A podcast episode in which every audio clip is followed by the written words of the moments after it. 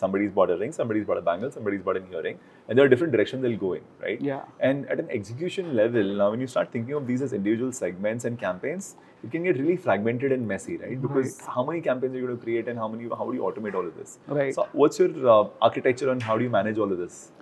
So uh, basically, good question. Uh, so there are numerous campaigns uh, that are in place. So our entire uh, campaign journey is fragmented into two parts. Uh, one is uh, the one-time campaigns, and second is the triggered campaigns. Okay. Now, triggered campaigns is essentially in the lines of PS, AP, OSEO E in all the four funnels, and eventually user behavior triggered. Yes, u- something user the user will do, something will Yes, happen, and yes. that, in some sense, you set it up once and it runs on its own. You Yes. don't kind of change it every day. Yes, exactly. So uh, the maximum ROI is driven by triggered campaigns only. Would it be fair to say that from a mind share as well as from a share of, let's say, your uh, communications, a big part is triggered? Yes, yes.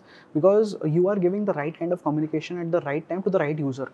And, this is possible to automate and this is possible to scale and also Yes. optimize over time. Hmm. absolutely. So that is supremely critical. So our entire focus is more on triggered campaigns. So would it be then uh, that, you know, your team comes up and kind of defines a few new triggered campaigns every couple of weeks Yes, and then yes. you keep expanding. So at some Exactly. point, you'd be running, what, 100 odd triggered Yes, campaigns for different yes, that's right. scenarios and use cases That's and right. micro segments? It can get sharper, sharper, sharper. from there. Yes, yes. But this is something you can jolly well start in an early day as well, right? Because uh, what we see in the D2C ecosystem, people tend to wait a certain level before they start looking at some of these automi- Hmm. correct. uh, optimizations. But in your case, when did you start? So we started early. Uh, 2016 is something that we started Hmm. our triggered campaigns as well. Uh, but uh, to all the new DTC, uh, D2C brands out there, I can, I guess they can start really early because that's the learning that they have from the ecosystem, right?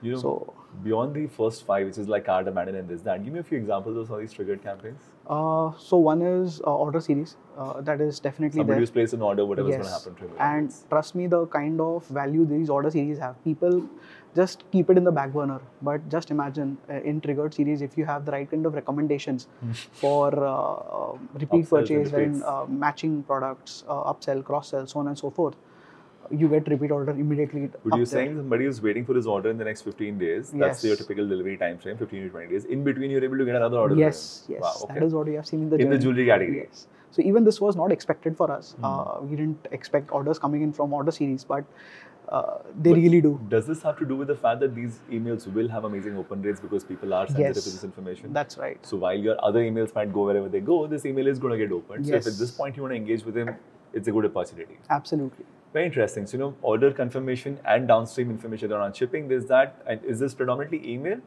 Uh, Or what are the chances So in corporate? essentially, we send these communications across channels: Achha, so email, same parallel, SMS, uh, WhatsApp, push.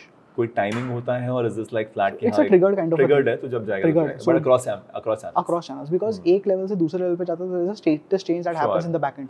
Correct जैसे ही वो status change होता है, एक communication trigger हो जाता है. So Fair enough. that And is this what- you think is extremely valuable to do upsells because Extremely this is a great valuable. uh, time. The guy already Extremely trusts you in some sense. He's just Yes. bought with you.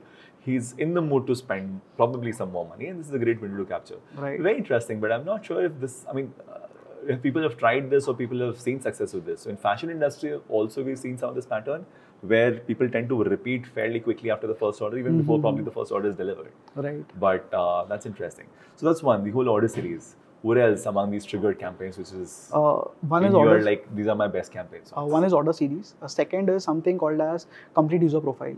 Hmm. Uh, so basically, we have uh, a journey as, as I mentioned that in order both they've in, already in done. Hmm. address yeah in address on the address page we have eliminated quite a few fields. Sure.